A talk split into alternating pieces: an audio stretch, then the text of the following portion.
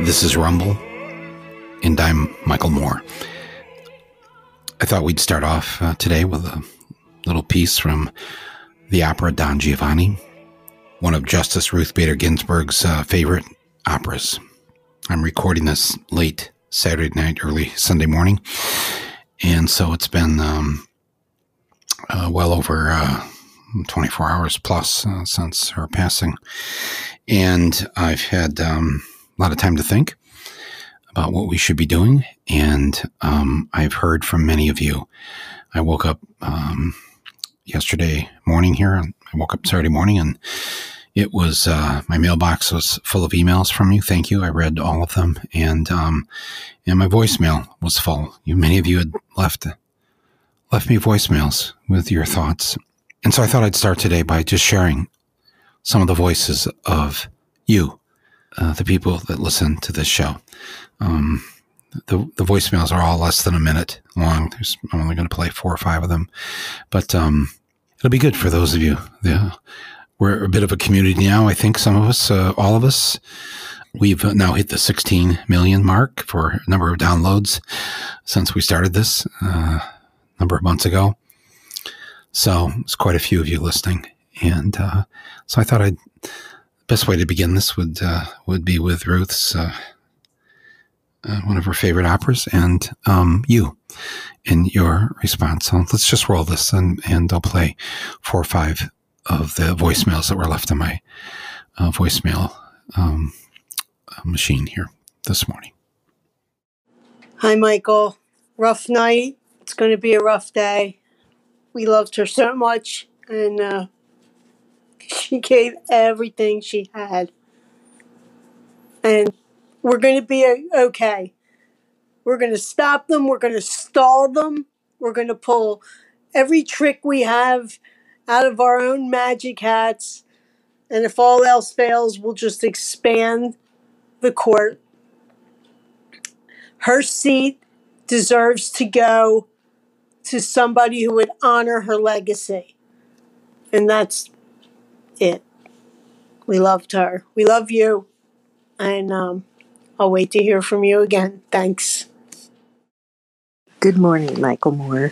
I hope you've been able to rest. I know it's been difficult for me since I heard the news of Ruth's passing. I listened to your podcast, and I could hear your heart is broken. She was truly a great one. And you're right. We have to keep the fight going. We need to vote. It's critical. This is Anne Marie Sable, St. Peters, Missouri.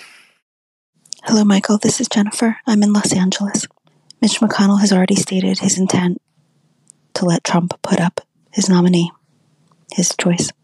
Congress is the legislative branch of our government. By constantly changing the quote-unquote rules of engagement, of doing their job based upon what suits him, he is by definition lawless, and therefore you cannot allow these people to legislate when they demonstrate lawlessness in such a blatant manner. So I don't know whether this is an oversimplification, but I say that we have to block the doors to Congress so that they can't convene. We can't let them in the door. By now, Michael, I think you can sense, like you did in 2016, Trump is going to win this election. I think you know it already. It's not because you didn't do a good enough job trying to convince the people and all that. It's not that. That's where we are as a country. We are not a good people. We have really difficult karma pulling us down. And Trump is the one who's going to take us down, down, down. And the Democrats are showing that they have nothing to give us. And even Trump, as bad as he is, he's going to win. Hi, Mr. Moore. My name is Rachel Samuels, and I live in Greensboro, North Carolina. Don't be discouraged. It's New Year. It's Jewish New Year. I'm Jewish. And she went out on Shabbat. That's a blessing. That is amazing to me.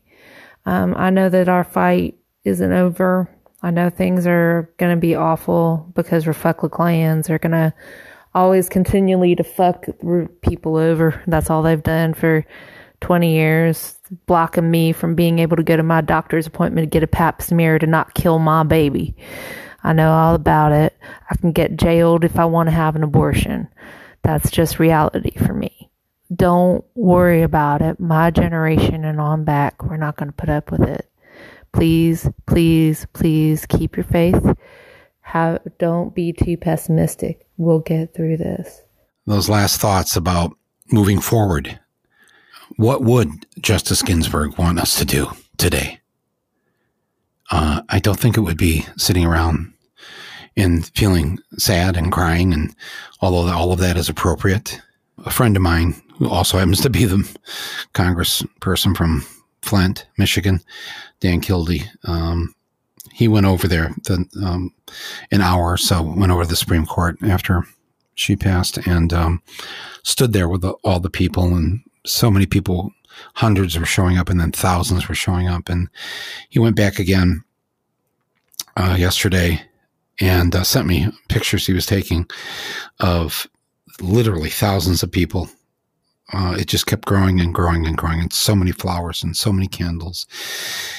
And I'll post a couple of them here on my platform. But I thought maybe too, just he wanted to record his own message from there in front of the Supreme Court. So I'm just going to play that now for you. This is my longtime friend since we were teenagers, or maybe he was a teenager and I was 20.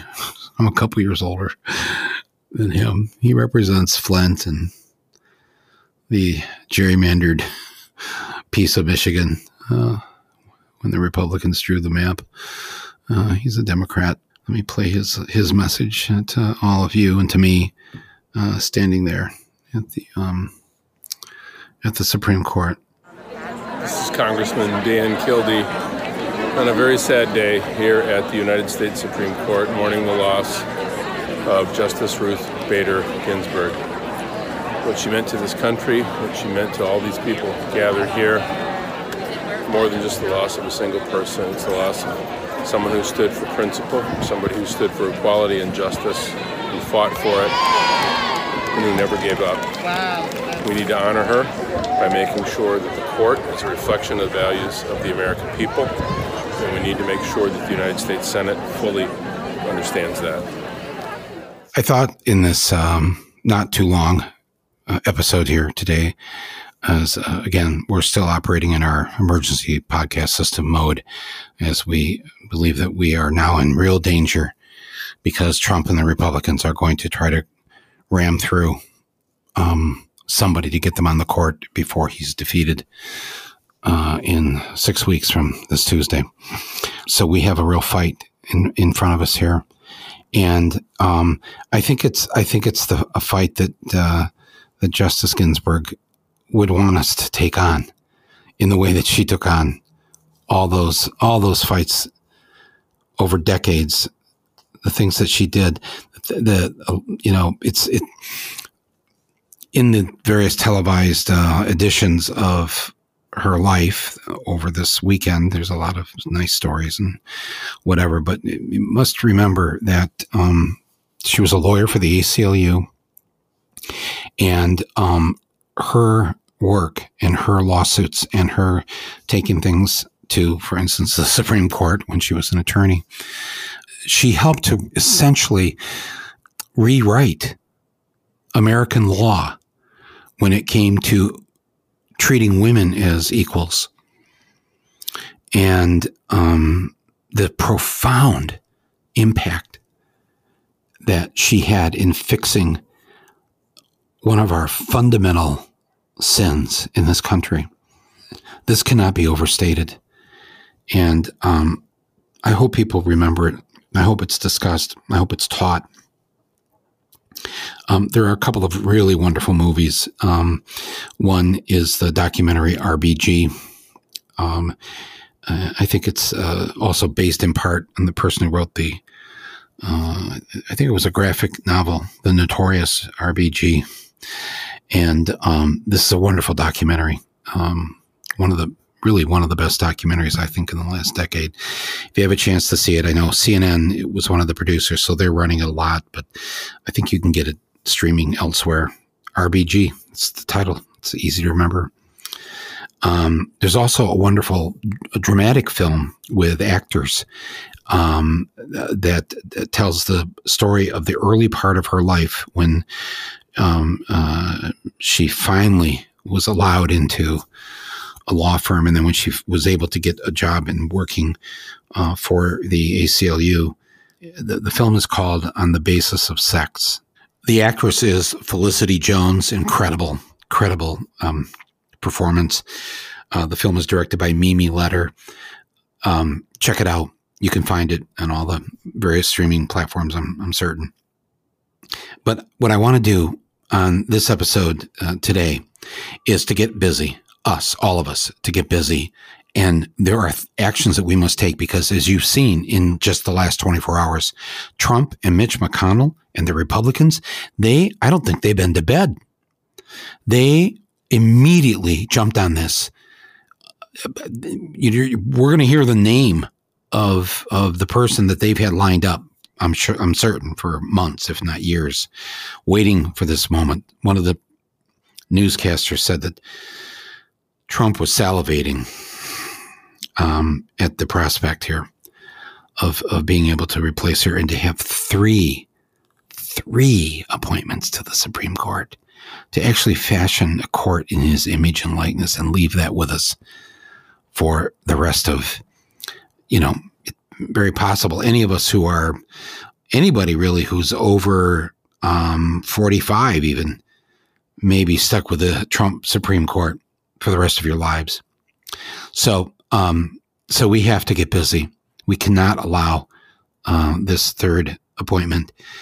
And so that's what I want to talk about in this episode. And I want to give you some ideas that some of you have sent me, some I've been thinking about, Basil's been thinking about it. And we don't really have really a minute to waste here. But even though they're salivating and even though they just can't wait to ram another one of their right-wing appointments onto the Supreme Court. I think it's possible that Trump and McConnell and the Republicans in the United States Senate, they may actually be setting themselves up to make the biggest mistake that they could make in the 2020 election. They think that, by recklessly rushing a lifetime appointment to the Supreme Court to get that approval process going right away, right now, when we're just 6 weeks before the election, that's going to play really well to their base. The base is going to love that. But they're making a couple of mistakes here. First of all, the base already knows that the Supreme Court's in their hands. It's not like they don't have to get it in their hands. It's already in their hands with Ruth Bader Ginsburg's death, the court is now 5-3, conservative versus liberal, 5-3. Even by ramming through, if they can pull it off, and I don't think they're going to be able to. I'm making a prediction here. I'm just saying if we all do our work and if we all do these things I'm going to suggest right now, I think we have a good chance of stopping this. But if they get it through, it's still 5-4 court in their favor. That's why their side isn't really that motivated about this. They're the base, the everyday people that support Trump. They also forget that their base has women in it.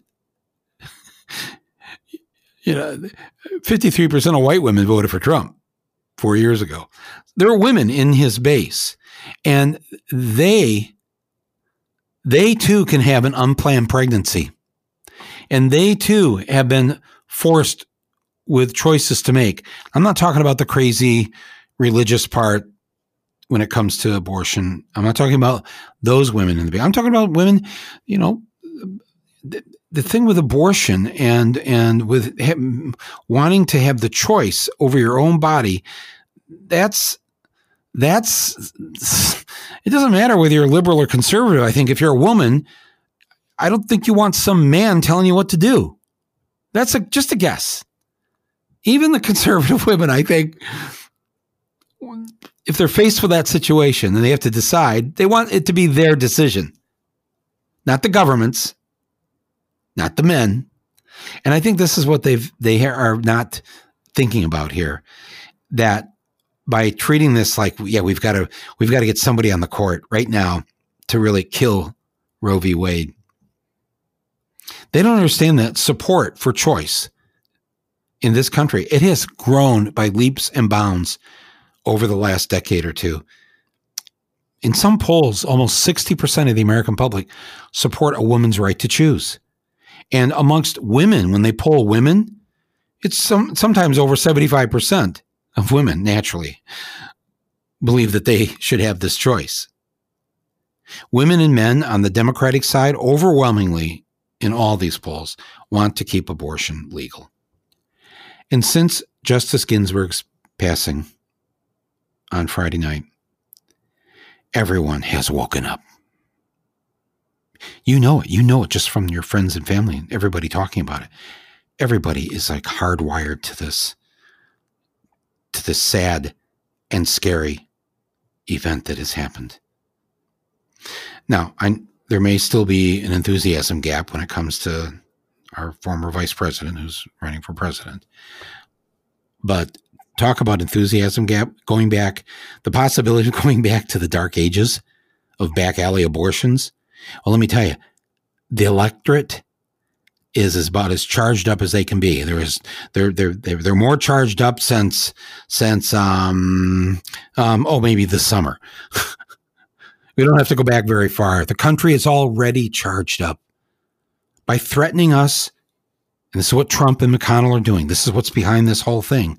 It's all about Roe v. Wade. It's all about abortion. And by threatening us with overturning Roe v. Wade and doing this during the largest uprising in U.S. history, during a once-in-a-century pandemic? Wrong move, Mitch. Wrong move, Donald. Hopefully you're not listening to this because I really want you to keep making your mistakes. But I want to say this to the people listening. Make no mistake about this. This is war. And it must be fought like a war. We must fight this like a war. I mean, minus the physical violence, obviously. Fight it the way Gandhi fought his war against the British, brought the British Empire down without firing a shot.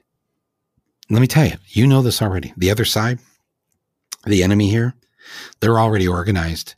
They're rallying the troops.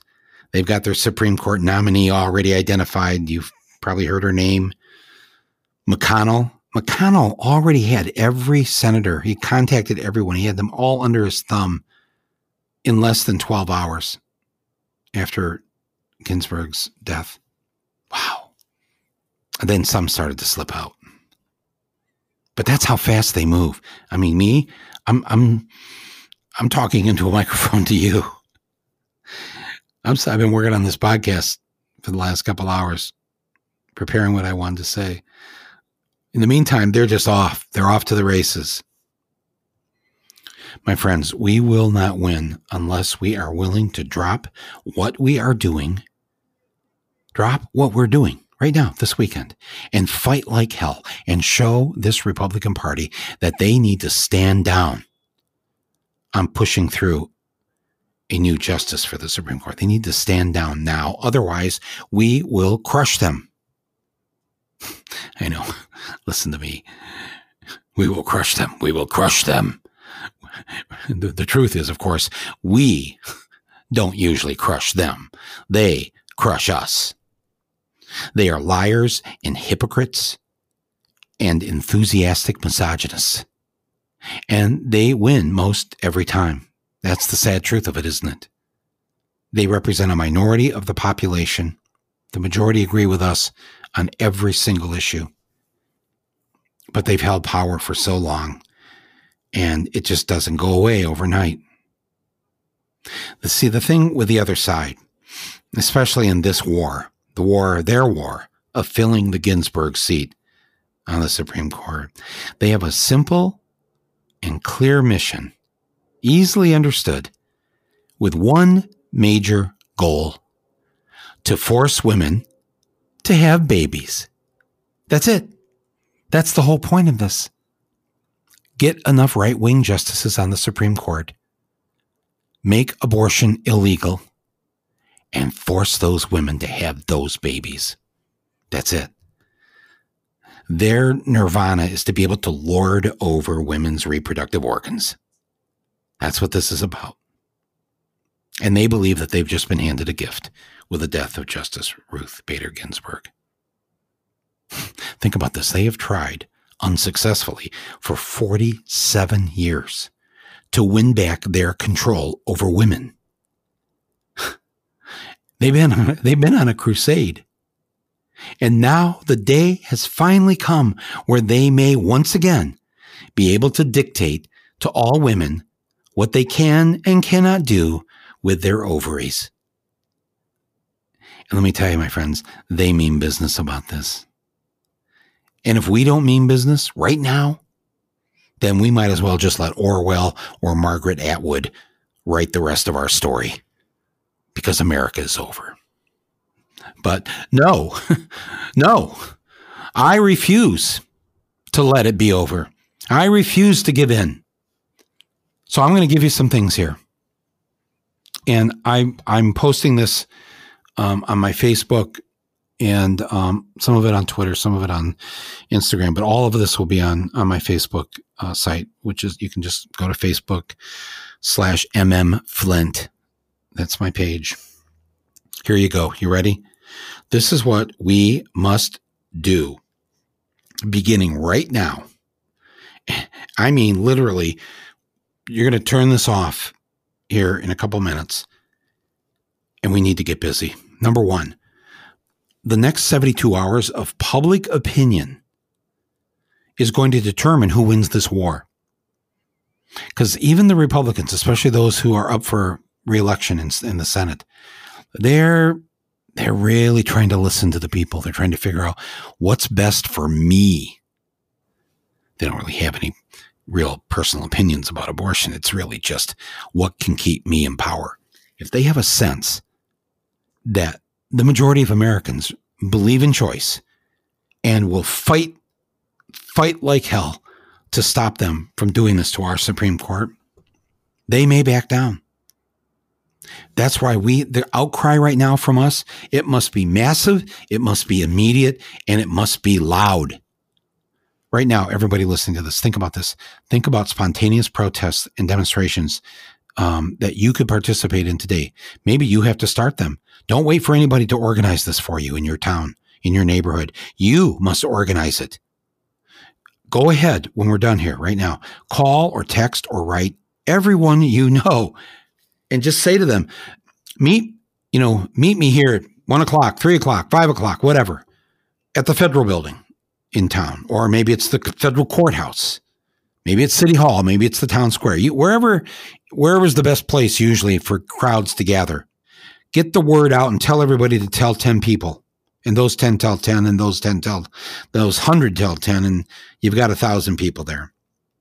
Or go over to your local U.S. senator's office. Every state has 2 U.S. senators, and each of those senators has 2 or 3 offices throughout the state, at least, depending on how large, the state is.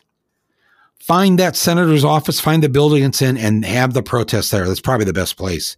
Go with homemade signs and then start screaming bloody murder. Call the media. Let them know that you're there. And then do it again tomorrow and the next day and the next day. Let the thing build. If you live within a 2 or 3 hour drive of DC, well, go down there and join this growing massive crowd that's standing vigil outside the Supreme Court. This is our court. It's not the men's court. It's not the Republican court. It's not the gun owner's court. It's our court. So back off, all of you who think it's yours instead of ours. We are the majority. We who believe in choice and who believe in women's rights and who believe that women should be paid the same as men and who believe that everybody should be paid a living wage, who believe that climate change is real and that we're not in a crisis, we're in an emergency, we're in an extinction event. We're the majority who believe that this is what's going on right now. And the majority of this country, I'm sorry, my friends who don't agree with me, this is just a fact. The majority of this country, the majority, are not Republican. The majority is not male. And 77% of us don't even own a single goddamn gun. So the majority are not gun nuts. Your days of running our country are over right now.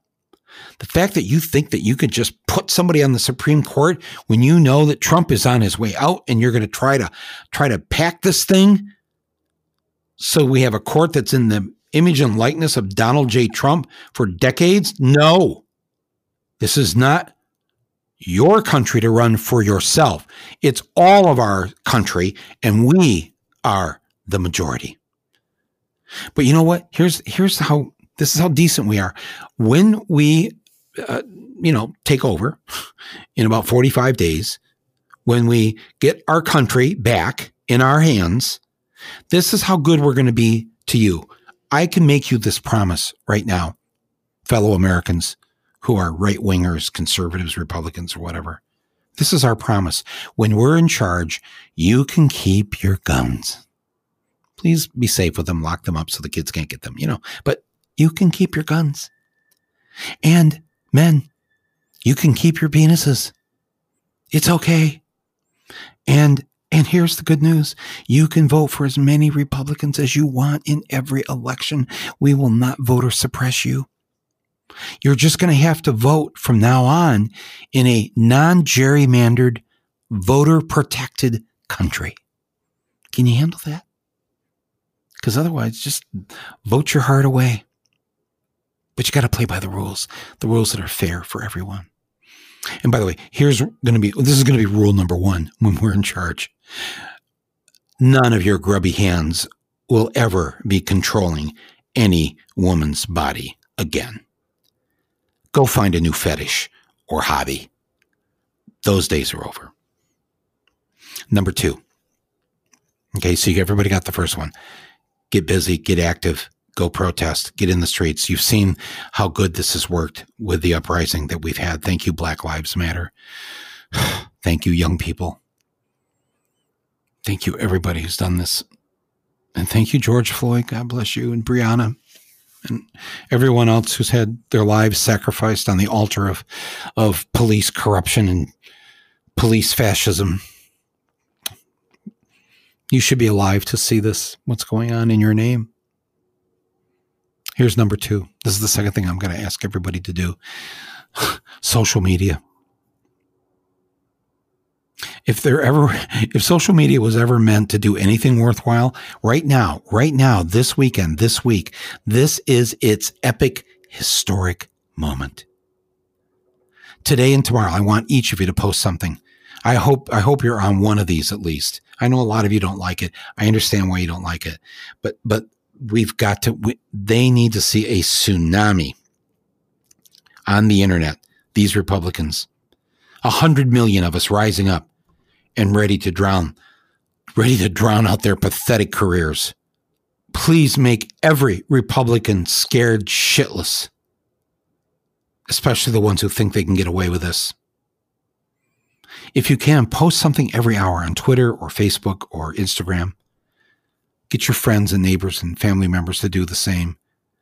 They will freak out when they see how many of us are doing this.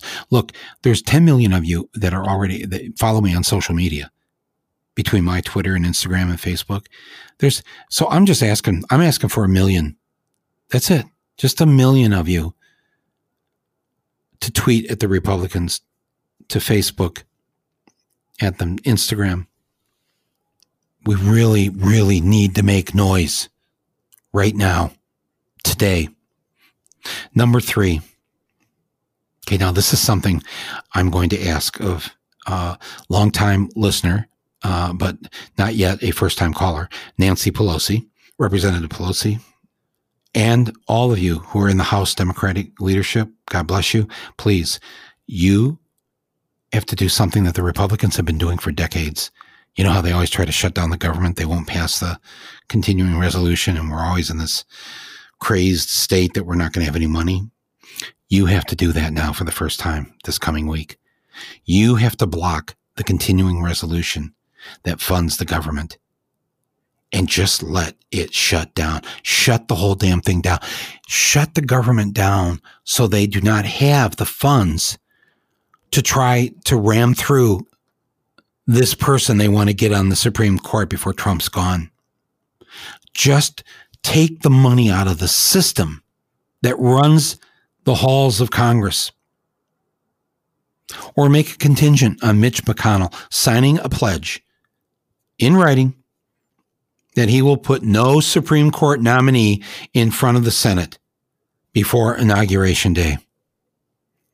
If you can get him to do that and you trust him, and remember, you can't, then you'll let the government continue. Now, I know some people won't like this. Well, what about, some of this money's got to go to, yes, but we're all going to have to sacrifice here a little bit for a week or two or whatever it is to make sure that the Republicans in Congress, especially the United States Senate, cannot do the job that they're going to try to do to not pull off another one of their crimes. Right? Call Nancy Pelosi. Call her up, 202-225-3121 or 202-224-3121.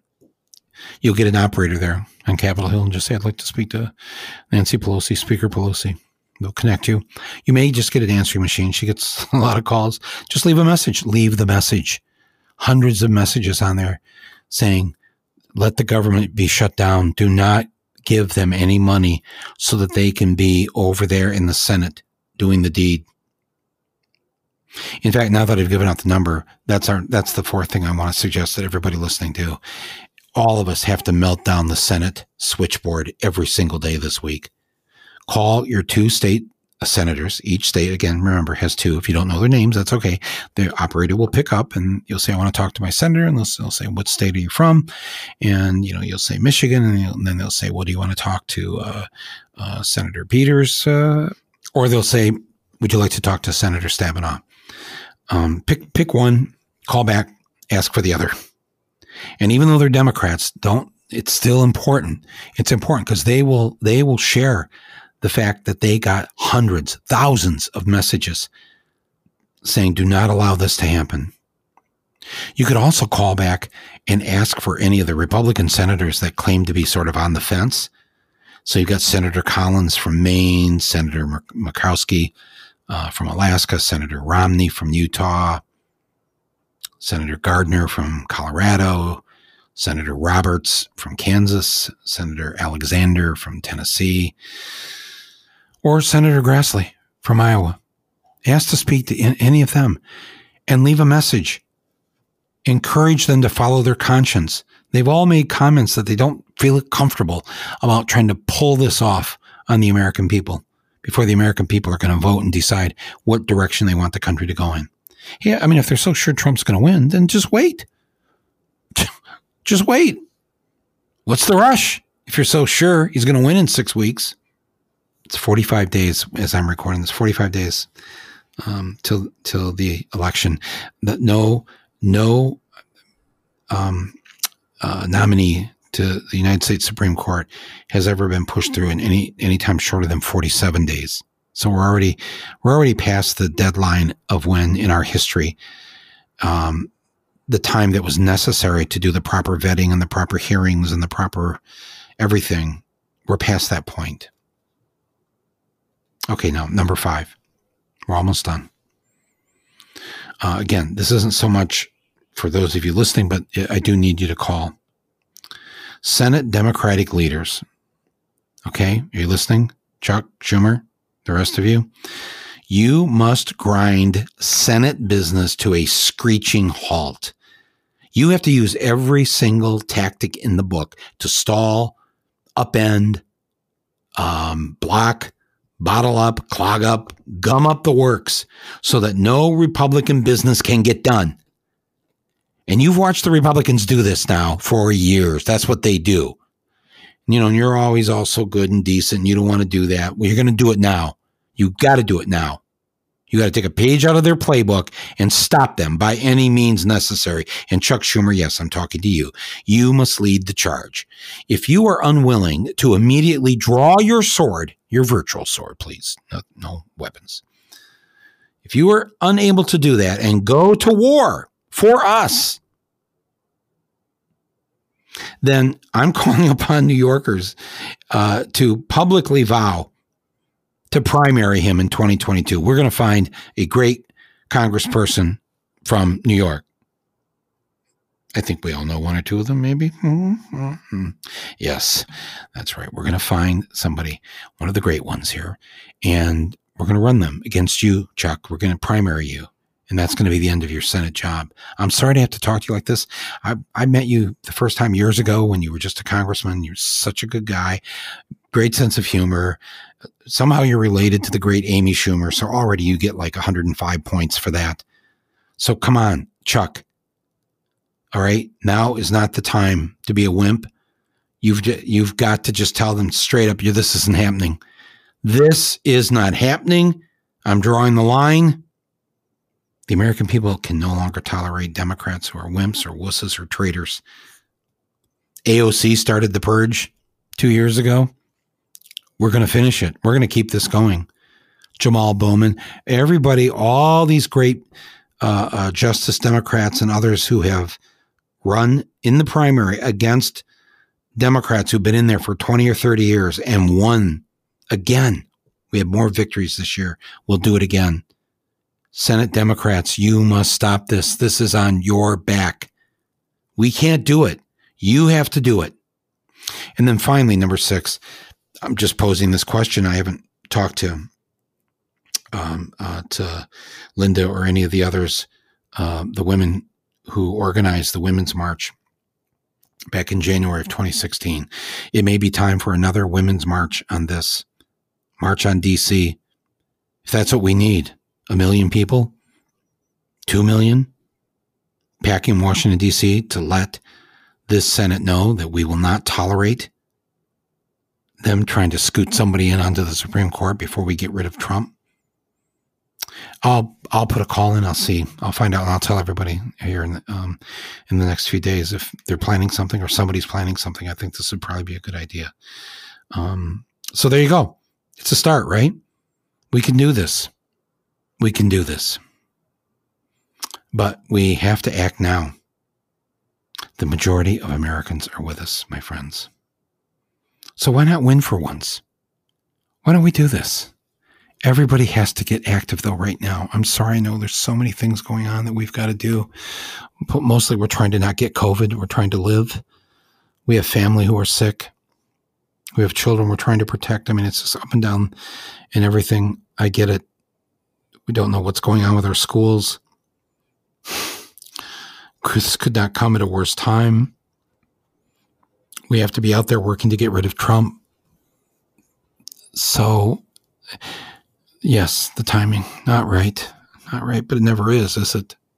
You know, I was thinking last night after we spoke here on this podcast, and I was thinking how sad and upset and hurt and even mad that she had to leave us now. We were almost there.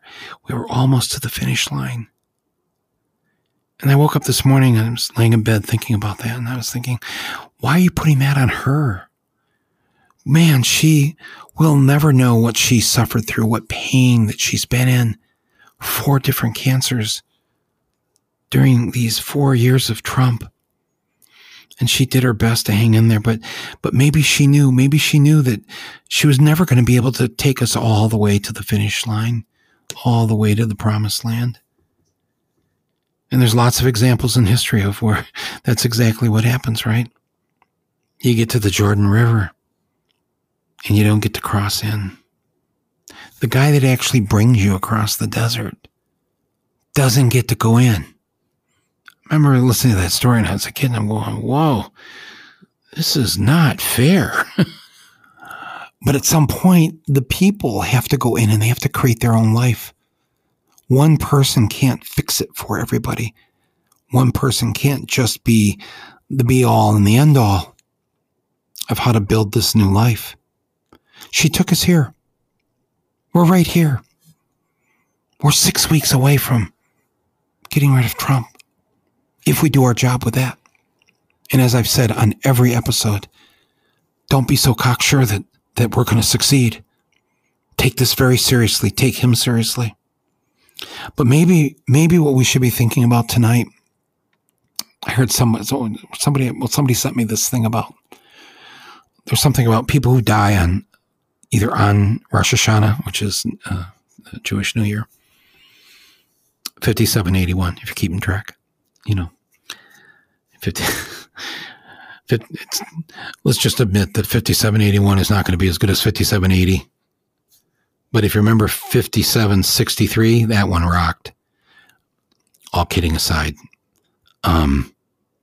there's this teaching in the Jewish tradition that those who live and die either on or just before the new year, that God had as part of his plan, that because they were the ones that we needed the most, they were the righteous ones, that in though this was the year they had to go, he stretched out their time to the last possible minute. And in this case, literally, I think she passed away just minutes here before sundown, so that all of us can benefit from those last weeks, days, hours, from them being part of us and being here with us. So in that case, it's a blessing, right? We had her that long. We weren't supposed to. And if she got the 330 million of us here to 6 weeks, to 45, 44, 43 days, that's pretty damn good. And we just can't be saying, hey, wait a minute, we liked how we didn't have to do any of this work. As long as she was there, the Supreme Court was okay. Now we got to work. Yeah, we have to work. Yeah, now it's on us. And if we live according to the way she lived, if we live by those principles, if we live with that strength, if we are willing to endure pain and sacrifice for the greater good, as she did, if we follow that example, and when I say we, I don't mean the 150,000 who might be listening to this podcast right now, or the people on social media. I'm talking about the big we, 100 million of us, 200 million of us. What if we just rose up? Part of our uprising right now, part of our Black Lives Matter uprising, part of the student uprising, part of a decades-long women's uprising, that we're still not there yet. It's disgusting. Come on. Yes, we had a great leader in her. Yes, she did so much to pave the way. My friend, Dan, the congressman from Flint, he texted me just before we went on the air here, and he said, I'm standing here now. There's thousands here. 75% of them are women, and so many of them have brought their daughters, have brought their granddaughters, these little tykes. They wanted their girls to be there in this moment and see this and draw strength from it and fight on. This is what we all need to do right now. Find that inner strength. Find that resolve. You can do this. I know you're busy. I know you're looking out for your parents and your kids and trying to keep everybody safe right now. Maybe you can't go to a protest. Maybe you do social media. Maybe you just call Chuck Schumer or Nancy Pelosi's office. Maybe you call your senators. Do something. Be loud. Be noisy right now. The Republicans need to be scared shitless. They can scare too. Yeah. Yesterday was the first day of voting in 4 states. I should say Friday was. And it was on all the newscasts, and you could see the line was so long, and they talked to everybody, and it was just one Biden voter after another. And the Trump people saw this on TV on Friday night. So on Saturday, here yesterday, they got their big Trump flags and their Confederate flags and their whole thing and put them in their pickup trucks and started driving around to the different polling sites. And they would pull up. And at first, the people in line, again, it appeared to be mostly Biden voters, even though anybody could be in line. It's an actual polling place. You go in and vote for who you want. They thought they were coming to get in line to go vote for Trump. No, they were there to intimidate. They jumped out with their big flags, yelling at people in line. You could see in the faces of some of the elderly, they were frightened. Because these are these yahoos. You don't know if they have weapons. You don't know what their deal is. You know, you're not very far from Charlottesville in this case. So you're completely on edge. That's that's their purpose, to have you on edge, to have you be afraid, to scare you, maybe convince some of you to leave. Why stay in line and risk your life? Eventually they get back in their pickup trucks and they drive off. But it's quite frightening, and no cops intervened. You know, there's laws in most states that you can't bring posters and flags for a candidate or whatever and be that close to a line of voters, to be that close to the voting site. I know in Michigan, I think you have to be 100 feet away. But they were there because they believe that liberals, Democrats, are scaredy cats and easily frightened. And in the video I saw, nobody left. Nobody was frightened. They, I'm sure, had fear inside them, because you didn't know what these crazies were going to do. But there they were. And they interviewed one woman, and she said, I wasn't going. I wasn't leaving. I wasn't even going to plan. I wasn't even planning to vote today. But because of Ruth Bader Ginsburg passing away, I got up early. I wanted to be first in line. I wanted to honor her by voting today as a woman, as a black woman in Virginia. Wow. It was so powerful. That's in all of us. Please think about what you can do today. Please do something. Do it today. Do it tomorrow. There's more of us than there are of them. And so, Ruth, if you're listening, I'm going to play a little operatic style piece for you that I've loved this song for a long time. I first heard it in a Robert Altman film with Paul Newman. It's called Buffalo Bill and the Indians. Great film. And so I put it in my film, Capitalism, A Love Story, back in 2009. And it plays over the passing away of Franklin Roosevelt, showing all these shots of people from around the country in tears. So sad that he was gone. All the good that he did for those who were the have-nots. That's what you did, Ruth. That's what you did. That's how you lived your life. So I send this out to you at the end of this episode. Thanks, everybody, for listening. This is Rumble. I'm Michael Moore, and it's time to fight on.